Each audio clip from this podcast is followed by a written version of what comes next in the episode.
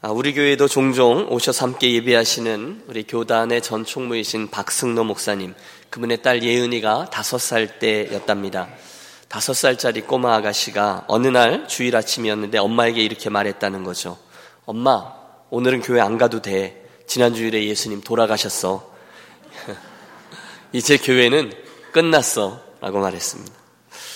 그 다음 이야기가 어떻게 전개되었는지 모르지만 만약에 제가 엄마였다면 이렇게 대답했을 겁니다.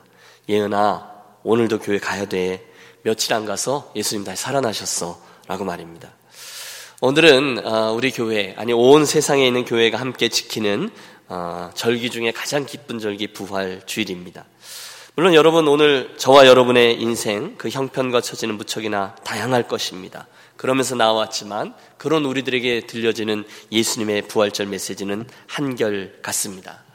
예수님이 십자가에 죽으셨을 때 이 세상의 모든 소망은 사라지는 듯 했습니다. 실제로 사라졌죠. 죽음이니까요. 원수 마귀는 기뻐 날뛰었을 것이고 아직도 부활을 모르던 모든 이들은 절망하고 완전한 소망이 없는 죽음의 권세에 눌려서 신음했을 겁니다. 여러분 죽으면 끝이지 않습니까? 거기에 무슨 다른 설명이 필요합니까? 어떠한 희망도 소망도 없습니다.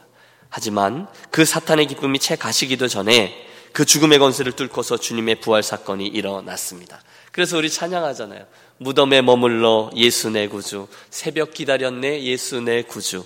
원수를 다 이기고 무덤에서 살아나셨네. 어두움을 이기시고 나와서 성도 함께 길이 다스리셨네. 사셨네, 사셨네. 예수 다시 사셨네. 그분의 부활은 오늘 저와 여러분들에게 큰 힘이 될 수밖에 없습니다. 아니, 그분의 부활은 저와 여러분의 절망과 힘듦과 눌림과 심지어 죽음까지도 아무런 힘이 될 수 없을 만큼 우리들의 다음 부활을 보증해 줍니다. 그분의 부활이 오늘의 절망을 견딜 수 있는 근거가 되고 인내를 주는 원동력이 됩니다. 저는 이 아침에 그 예수님의 기쁜 부활 소식이 우리들 삶에 구체적으로 어떻게 적용될 수 있는지 세 가지 의미를 살피려 합니다. 첫째, 예수님 저 부활의 메시지는 새 생명의 메시지입니다. 둘째, 예수님 저 부활의 소식은 우리들에게 변화의 메시지가 됩니다. 그리고 셋째, 우리 주님의 부활 소식은 우리들에게 재기의 메시지로 역사합니다. 보통 일부 예배 설교가 3부 예배로 가서 연합 예배라서 어, 통역을 해야 되잖아요. 그래서 일부 예배 설교가 부활 절개는 늘 좀 짧아요. 부활의 기쁜 만큼 여러분들 기쁘시죠? 세 가지 메시지를 오늘 우리들의 삶에 적용해 보자는 거예요. 첫째, 사랑하는 여러분, 부활의 기쁜 소식은 우리들에게 새로운 생명을 주시기 때문에 기쁜 소식입니다. 오늘 20절의 말씀을 보세요. 그러나 이제 그리스도께서 죽은 자 가운데서 다시 살아 잠자는 자들의 첫 열매가 되셨도다. 믿습니까? 그분의 생명이 나의 생명이 되었다. 여러분 이게 부활의 메시지죠. 모든 사람은 죽음을 끝이라고 얘기합니다. 맞죠? 우리들도 그것밖에 못 봤습니다. 저는 아직까지 죽음을 다시 이기고 다시 되돌아온 분을 만난 적이 없습니다. 물론 예수님께서도 죽으셨습니다. 그리고 복음서에 나오는 기록들대로 주님을 너무도 사랑하던 이들이 심지어 막달라 마리아까지도 이제는 정말 모든 것이 끝이야 라고 생각했습니다. 너무 당연한 거죠. 그때까지 죽은 이가 다시 살아났다는 것을 그들이 보지 못했거든요. 살아있을 때에야 무슨 희망을 품지 일단 죽었습니다. 라고 진단을 받았는데 거기 무슨 가능성이 있겠습니까? 예수를 너무도 사랑해서 그 무덤가에는 있지만 그녀는 정말로 산 소망이 없는 자와 같이 앉아 있었습니다. 그런데 한순간 그 예수께서 사망 권세를 깨시고 여러분 말이 되지 아니하는 일이지만 그분이 부활하셨습니다. 그리고 마리아야 그분의 이름을 불러주시며 그 부활을 알려주셨습니다. 사랑하는 여러분, 부활의 메시지가 왜 기쁜 소식입니까? 죽은 이가 다시 살아났기 때문이죠. 여러분, 부활의 메시지는요, 오늘도 인생의 살 소망이 완전히 끄어졌다고 생각하는 이들에게 새로운 생명의 탄생을 의미하기 때문에 기쁜 소식이 되는 거예요. 여러분, 한국 초대교회 지도자였던 그 김익두 목사님, 여러분 이름 들어보셨을 겁니다. 한국의 무디라고 불렸던 그분 말입니다. 황해도 안악군의 한 시골에서 농부의 아들로 태어납니다. 인생이 잘 풀리지 않아요. 열심히 공부해서 17세가 되던 해의 과거를 보지만 보기 좋게 낙방합니다. 그 다음엔 사업의 뜻을 두고 사업을 하지만 쫄딱 망하게 됩니다. 자연이 남은 건 술과 노름밖에 없습니다. 깡패가 되었습니다. 정말로 험악한 인생을 살게 되어 그 당시 그가 살던 안악군 내에 김익두라는 깡패를 모르는 자가 없을 정도로 될 대로 되라의 인생을 살았습니다. 그러던 저가 1900년 27세가 되었을 때 하루는 선교사님이 인도하는 집회에 몰래 참석했다가 영생에 대한 말씀을 듣고 마음에 큰 감동을 받습니다. 그리고 회개하죠.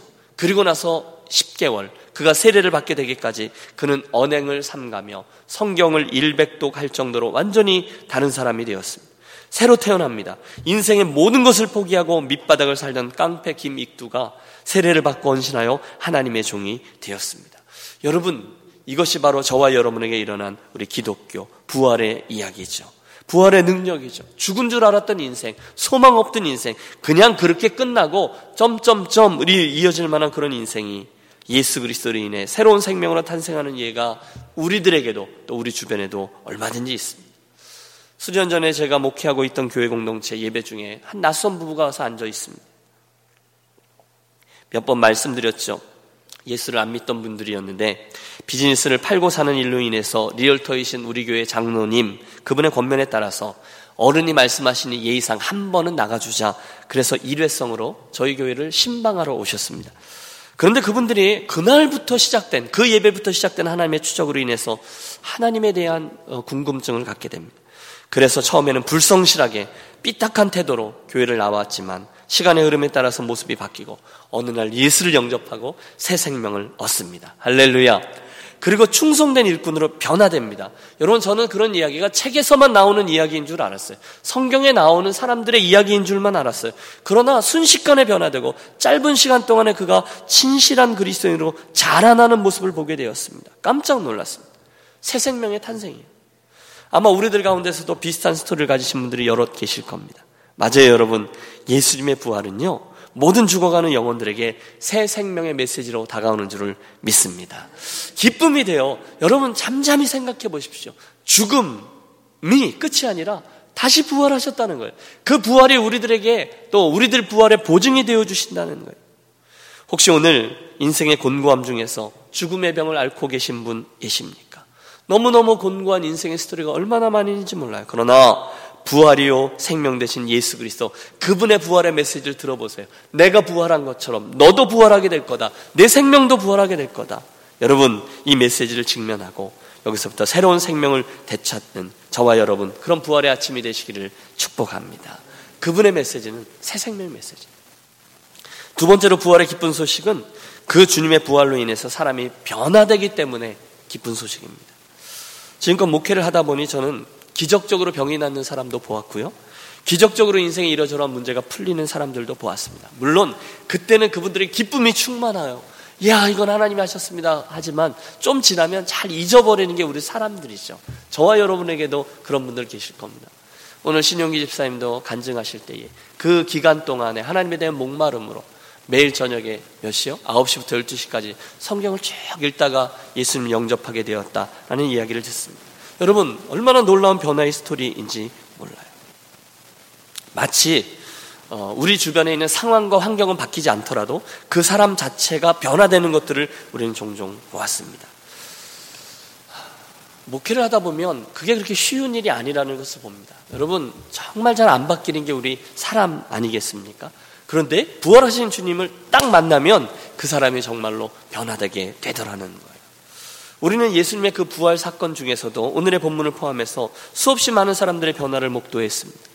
예수님의 수제자였던 베드로의 변화가 아마 가장 대표적인 예 중의 하나일 겁니다.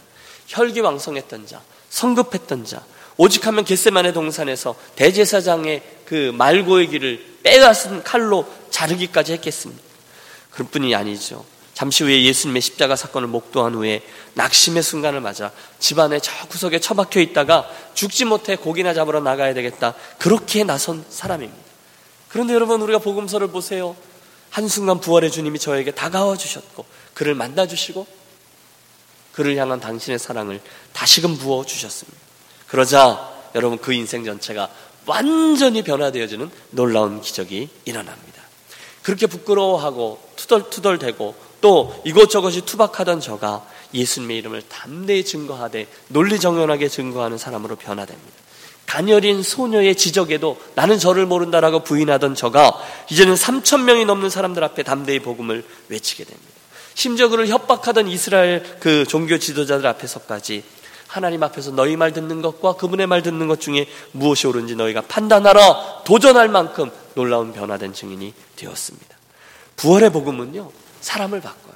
여러분 내가 아직 나는 이렇게 왜 잘 안 변할까 고민하시는 분 계십니까? 여러분 그곳 속에서 부활의 주님을 또 한 번 대면하는 이 아침이 되시기를 권합니다. 부활의 복음은 절망의 사람을 기쁨의 사람으로 바꾸고요. 심약한 사람을 담대한 사람으로 바꾸어 줍니다. 상황과 환경에 눌려서 코가 석자나 빠져 있는 여러분을 예수 부활의 당당한 증인으로 변화시켜 주시죠. 사랑하는 여러분, 예수님 그 부활하신 분이 오늘 이 아침 저와 여러분을 역사하셔서 저와 여러분을 하나님의 사람으로 조금 더 변화시켜 주시기를 뭐 권합니다. 소원합니다. 여러분, 우리 주변에 그렇게 변하지 아니하는 그분도 변화시켜 주실 줄로 믿습니다. 그렇게 잘 안 변하는 내 남편도, 그렇게 잘 안 변하는 내 친구도 그분께서 그 마음밭을 한순간 변화시켜 주시기를 축복합니다. 믿음으로 선포하세요. 내 이야기가 아니잖아요. 부활의 능력, 부활의 주님, 부활의 복음이 변화의 복음이라는 거예요. 예수 부활하셨습니다. 여러분, 그 사실을 두 눈으로 정확히 목도하십시오. 되뇌이십시오. 그리고 믿음으로 내 입술로 내 삶의 장에 선포하는 거예요. 예수 부활하셨는데 그 부활의 주님은 곧 저의 부활입니다. 그때 제 삶의 구석구석이 그분이 원하시는 대로 변화되어 갈 줄로 믿습니다. 조금 전에 말씀드린 그 집사님들의 성함이 박상욱, 박정숙이라는 분인데요. 그분들이 어느 날 그 여정 속에 어, 드디어 이제 예수를 주로 고백하고 세례를 받게 되었습니다. 제가 굉장히 신기해하는 그런 분이었거든요. 어떻게 그렇게 될 수 있지? 하는 분이었기 때문에 제가 그 세례 받는 날 간증을 좀 하시라고 해서 이분이 간증문을 썼어요. 어제 제 컴퓨터를 뒤지다 보니까 그 간증문이 나왔어요. 그래서 그분의 허락을 받을 수는 없지만 어, 이해하시리라고 믿고요. 그 일부를 좀 인용해 드립니다. Before and after. 하나님을 믿기 전에 저는 일요일에는 늘 집에서 이리저리 뒹굴거리며 교회 다니는 사람들을 시간 낭비한다고 생각하며 욕했던 사람입니다. 그런데 하나님을 믿고 난 후에는 일요일마다 한 시간 반씩 운전해서 교회를 오가며 거의 하루 종일 교회에서 시간을 보내는 사람이 되었습니다. 게다가 저는 예전에는 안 쓰던 돈까지 쓰고 있습니다. 헌금이라고 불리는 겁니다. 그런데 이상하게도 이렇게 제 시간과 돈을 쓰는데도 마음은 더할 나위 없이 편안합니다. 예전에는 하나님이 우리가 하고 싶은 것들을 하지 못하도록 하시, 하고 또 하고 싶지 않은 것들만 하라고 명령하셔서 우리의 인생을 고달프게 만드시는 분이라고 생각했습니다. 그리고 계명을 어기면 벌을 내리시기 위해 기다리는 존재라고 생각했습니다. 또 하나님은 우리가 선악과를 먹을 줄 알면서도 선악과를 주셔서 우리를 에덴 동산에서 쫓아내고 피땀 흘려 고생하며 살도록 하신 장본인이라고 생각했습니다.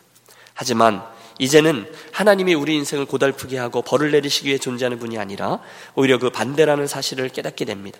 하나님은 우리가 하나님의 명령을 지킬 수 없는 존재이며 죄 가운데 살다가 죽을 수밖에 없는 존재임을 안타깝게 여기셔서 스스로 십자가에 달리셔서 우리가 받을 저주를 대신 받으시고 우리의 죄를 대신해서 스스로 대속의 제물이 되신 분임을 알게 되었습니다. 예전에 저는 크게 죄짓지 않고 나보다 못한 사람들을 도와주면서 나름대로 착하게 살면 되겠거니 하고 스스로 생각했습니다. 그리고 나름대로 최선을 다해서 살고자 하는 저를 기어이 죄인이라고 말씀하신 하나님이 솔직히 마음에 들지 않았습니다. 저는 하나님을 원망하면서 마침 한 여름 떼약볕 아래서 바싹 말라 비틀어진 나무와 같이 살았습니다. 저는 어떻게든 그 말라버린 가슴을 스스로 적셔보려고 발버둥쳐 보았지만 그런 노력은 제 가슴을 적시기는커녕 마를 대로 말라 죽어가게 하였습니다. 하지만 이제는 예전에 제가 나름대로 생각했던 죄의 기준이 얼마나 보잘것없는 것인지를 깨닫게 되었습니다. 죄는 단지 우리가 윤리적이고 도덕적인 차원에서도 바람직하지 못한 행동을 하는 것이 아닙니다. 죄는 우리 스스로가 하나님 없이도 살 수 있다고 주장하며 우리의 생명줄을 스스로 끊어버리는 어리석은 행동입니다. 그런데 하나님은 그렇게 바싹 말라 비틀어져 죄 가운데 죽을 수밖에 없는 저를 찾아오셨고 당신의 눈물로 말라 비틀어진 제 영혼을 촉촉히 적셔주셨고 십자가에서 흘리신 피를 통해 말라 죽은 나무가지 같은 저에게 새 생명을 주셨고 하나님을 마음에 모시고 살 수 있는 기가 막힌 선물을 제게 주셨습니다. 예전에 저는 살았다고 하나 진정으로 산 것이 아니었습니다. 저는 이미 죄로 인해 죽어 있었고 그때 제 삶은 그 죽음의 표현이었을 뿐입니다. 단지 제 속에 은밀히 숨겨가지고 보물처럼 간직했던 저의 교만한 마음에 그것을 미처 깨닫지 못했을 뿐이죠. 이제 그 교만한 자아가 깨어지고 예전에 보물처럼 생각했던 것들이 이제는 하나도 귀중하게 여겨지지가 않습니다. Before and after라. 예전에 하나님을 몰랐지만 이제는 하나님을 믿는다는 것이 가장 크게 달라진 거죠. 하지만 하나님을 믿는 것은 끝이 아니라 새로운 시작이고 하나님에 대한 믿음은 항상 현재 진행형인 것 같습니다. 아침에 밥을 먹어도 점심때가 되면 또 배가 고파지고 밥을 먹어야 하듯이 잠시라도 숨을 멈추면 숨이 막히고 답답하듯이 또 사랑하는 사람을 아무리 보고 또 보아도 돌아서면 또 보고 싶어지듯이 하나님을 믿는 믿음도 이와 같이 현재 진행형인 것 같습니다. 때로 세상 일에 지쳐 쓰러져 있을 때, 그래서 하나님이 제 곁에 계시다는 것도 까맣게 잊고 지내게 될 때, 또 겁에 질려 울며 때를 쓰듯이 기도하며 이것저것 달라고만 하나님을 몰아세울 때에 하나님은 제게 이렇게 속삭이십니다. 내가 너를 아는 것만으로도 충분하지 않니? Isn't it enough that I know you? 예, 주님 제가 또 깜빡했네요. 맞아요. 주님이 저를 아시는 것만으로도 저는 충분해요. 정말 그래요. 얼마 전에 제 노트에 적은 말씀이 떠오릅니다. 고린도전서 3장 21절에서 23절. 그런즉 누구든지 사람을 자랑하지 말라. 만물이 다 너희 것임이라. 바울이나 아볼로나 게바나 세계나 생명이나 사망이나 지금 것이나 장래 것이나 다 너희의 것이요. 너희는 그리스도의 것이요. 그리스도는 하나님의 것이니라. 이제 저는 그리스도의 것이 되었고 하나님의 것이 되었습니다. 저는 여러분도 저와 같이 하나님의 소유가 되시기를 바랍니다. 감사합니다. 여러분 제가 왜 이 긴 간증문을 그대로 읽었는지 아십니까? 그분은 그렇게 좋은 주님을 만나고 지난 몇 년 동안 인생을 활살 불사르며 주님과 교회를 섬기다가 오래전에 투병했던 암이 재발해서 결국 얼마 전에 하나님의 부르심을 잊게 되었기 때문입니다. 젊은 분이에요. 슬픈 이야기죠. 특별한 이야기예요. 그러나 너무너무 기쁘고 감사한 이야기입니다. 저는 목회 사역의 중간중간 제 목회 사역의 면류관 중에 하나가 그분이다라고 생각합니다. 그 형제를, 그 믿음의 형제를 떠올립니다. 너무 젊은 나이에 세상을 떠난 것이 안타깝습니다. 하지만 그 짧은 몇 년의 기간 중에 하나님 기회를 주셔서 그의 인생에 가장 귀한 예수님을 만나고 일평생 주님을 사랑하는 많은 사람들보다 훨씬 더 많은 사랑으로 그 주님을 사랑하면서 변화되어지고 헌신하다가 주님께로 갔다는 여정이 얼마나 감사하고 감사한지 모릅니다. 그 과정을 함께 걸으면서 제가 깨닫게 됩니다. 우리 기독교는요, 변화의 종교라는 거예요. 여러분이 그 증인이시잖아요. 그분의 고백대로 그분은 그 여정 속에 주님을 알게 됩니다. 체험하고 변화되었습니다. 그래서 그 인생의 족적이 참 아름답습니다. 저는 아직도 잊을 수 없어요. 그분의 헌신으로 또 그분의 섬김으로 시작된 어, 대학 가는 두 명의 티네이저 여자아이들과 함께 시작된 EM 공동체가 어, 몇 년 후, 어, 수년 후에 이르러서 지금은 150명이 넘는 이들이 출석하는 아름다운 영어권 교회로 잘 세워져 갔습니다. 하나님께서 하나의 미래를 통해서 변화되고 썩어지고 자라나게 하셔서 아름다운 하나님 나라의 한 부분을 감당케 하셨죠. 드리는 말씀이 이겁니다. 부활은 정말로 우리 사람들을 변화시키는 복음이라는 거예요. 축복합니다. 여러분 오늘 저 여러분의 인생이 별로 재미없으세요? 밋밋하세요? 그냥 이렇게 가다가 마침표를 끊는 걸까? 그런 생각이 드십니까? 그렇다면 여러분 이 아침에 우리 좀 강하게 도전하시고 또 그 변화처럼 나도 그런 변화에 서게 해 주십시오. 하나님께 간절히 구함으로 다시금 생동감 있는 믿음의 여정과 헌신의 여정을 걷는 저와 여러분이 되어주시길 또한 축복합니다. 마지막 세 번째 부활의 복음은 저와 여러분 삶의 구체적인 장애, 재기의 발판이 되기 때문에 또 기쁜 소식이죠. 따라해 주십시오. 부활의 복음은 재기의 복음이다. 여러분 누가복음 24장에 보면 예수님의 제자들 가운데 두 명이 아주 낙담해서 엠마오로 내려가는 이야기가 기록되어져 있습니다. 요즘 말로 하면 쫄딱 망한 거죠. 자기 인생을 투자해서 뭔가를 거창한 것을 쫓았는데 그 믿었던 분이 사라진 거예요. 죽은 거예요. 에휴, 이제는 내가 신기를 쫓았던 삶을 내려놓고 살 길을 찾아서 저리로나 한번 가보자. 그렇게 나아가고 있는 형편에 부활하신 주님께서 저들 삶의 한가운데 찾아와 주셨고 동행해 주신 거예요. 그들의 영의 눈이 감겨서 그 주님의 동행하심을 아직 깨닫고 있지 못할 뿐이지 예수님은 그들과 함께 하셨다는 거예요. 잘 몰랐어요. 심지어 그분께서 성경에 처음부터 끝까지 당신 자신에 대해서 기록된 것을 차근차근히 풀어주시는데도 눈치채지 못합니다. 그러던 그날 저녁에 그날 저녁 식탁에 주님이 떡을 떼어주실 때에 그들의 눈이 열린 거죠. 아, 주님이시다. 주님을 발견케 됩니다. 한순간 영의 눈이 띄어지고 부활하신 주님께서 지금껏 자기들과 함께 해주셨다는 사실을 깨닫고 변화되고 그 자리에서 일어나요. 그리고 빨리 제자들에게 돌려가죠. 여러분, 이것이 무엇을 뜻합니까? 그들이 그 실패와 절망의 자리에서 새롭게 재기하게 되었음을 뜻합니다. 야, 엠마오가 무슨 대수야? 이게 뭐가 중요해? 빨리 가자! 그리고 부활에 대한 산증인으로 인생을 다시 바꾸게 된 겁니다. 여러분, 저와 여러분의 인생 상황은 쉽게 바뀌지 않을 겁니다. 하지만 내가 바뀌는 거죠. 부활하신 주님을 대면했을 때 우리들에게 분명한 재기의 이유가 생긴 겁니다. 주님이 부활하셨다. 여러분, 그것이 실패와 낙심 가운데 있던 이들에게 재기의 발판이 되었어요. 잠언 24장 16절입니다. 대저 의인은 일곱 번 넘어질지라도 다시 일어나려니와. 여러분, 그게 의인입니다. 여기 나오는 의인은 믿는 사람입니다. 여러분, 예수 믿는 사람도 넘어질 수 있습니다. 예수 믿는 사람도 사업하다가 힘들고 또 잘 안 될 때도 있습니다. 예수를 믿어도 병들 수 있습니다. 시편 1편에 나오는 시냇가의 심기운 나무처럼 거기에 비가 오고 바람이 불며 가뭄도 몰아치는 게 우리들의 인생이에요. 하지만 한 가지 다른 것은 저와 여러분에겐 그렇지만 부활의 메시지가 있다는 것이죠. 부활의 메시지는 재기의 메시지. 예수님이 망해야 문제지 내가 망하는 건 망하는 것도 아니죠. 부활의 복음을 믿는 자는 그래서 불사신입니다. 항상 일어나게 됩니다. 말씀드렸던 그 박집사님의 가정을 위해서 요즘도 종종 기도합니다. 어, 남겨진 그 아내 그리고 외동 아들 어, 테드라는 친구 그들의 인생 여정 위에 하나님께서 함께 해주실 것을 또 믿고 기도해요. 여러분 상상이 안 되었어요. 그 남편 참 좋거든요. 그분이 죽고 어, 그 아내만 덩그러니 남겨, 남겨졌을 때 어, 제가 참 마음 아팠어요. 그 장례하는 날. 그런데 이제 그리고 나서 그 아내와 그 아들이 어떻게 살아갈까? 여러분, 그래서 어제 제가 어, 확인을 했죠. 그랬더니 그들은 다시 마음을 잘 잡고 자기에게 맡겨진 인생 여정을 다시금 힘을 내서 교회 동목해서 잘 섬기면서 걸어가고 있었습니다. 그게 재기죠. 그게 새 힘이죠. 부활의 능력이죠. 2017년 이 부활절의 아침 혹시 우리 사랑하는 유년 가족들 가운데 이 막달라 마리아처럼 큰 슬픔과 절망 가운데 있는 심령은 없으십니까? 혹시 베드로처럼 다른 제자들처럼 낙담 가운데 절망하고 계시지는 않습니까? 아, 나는 이걸로 끝이야. 나는 실패자야. 포기한 채로 죽지 못해서 엠마오 땅을 향해서 걸어가고 계신 분은 없으십니까? 저는 그런 분들 모두를 여러분과 함께, 저와 함께 이 부활의 아침 이 메시지 앞으로 초대합니다. 그러나 이제 그리스도께서 죽은 자 가운데서 다시 살아 잠자는 자들의 첫 열매가 되셨다다. 여러분 그분이 사신 거예요. 그리고 그 부활이 나의 부활이 될 거라고 말씀하고 약속하셨어요. 아니 보증하셨어요. 그러므로 이 아침 이 부활전의 메시지가 저와 여러분에게 오늘 이야기한 세 가지 포인트 그대로 새로운 생명의 메시지로 들려지게 되시기를 축복합니다. 예수님 부활하셨습니다라는 메시지가 저와 여러분이 잘 안 변한다라고 포기하고 있는 저와 여러분에게 변화의 출발점이 되는 메시지가 되시기를 바랍니다.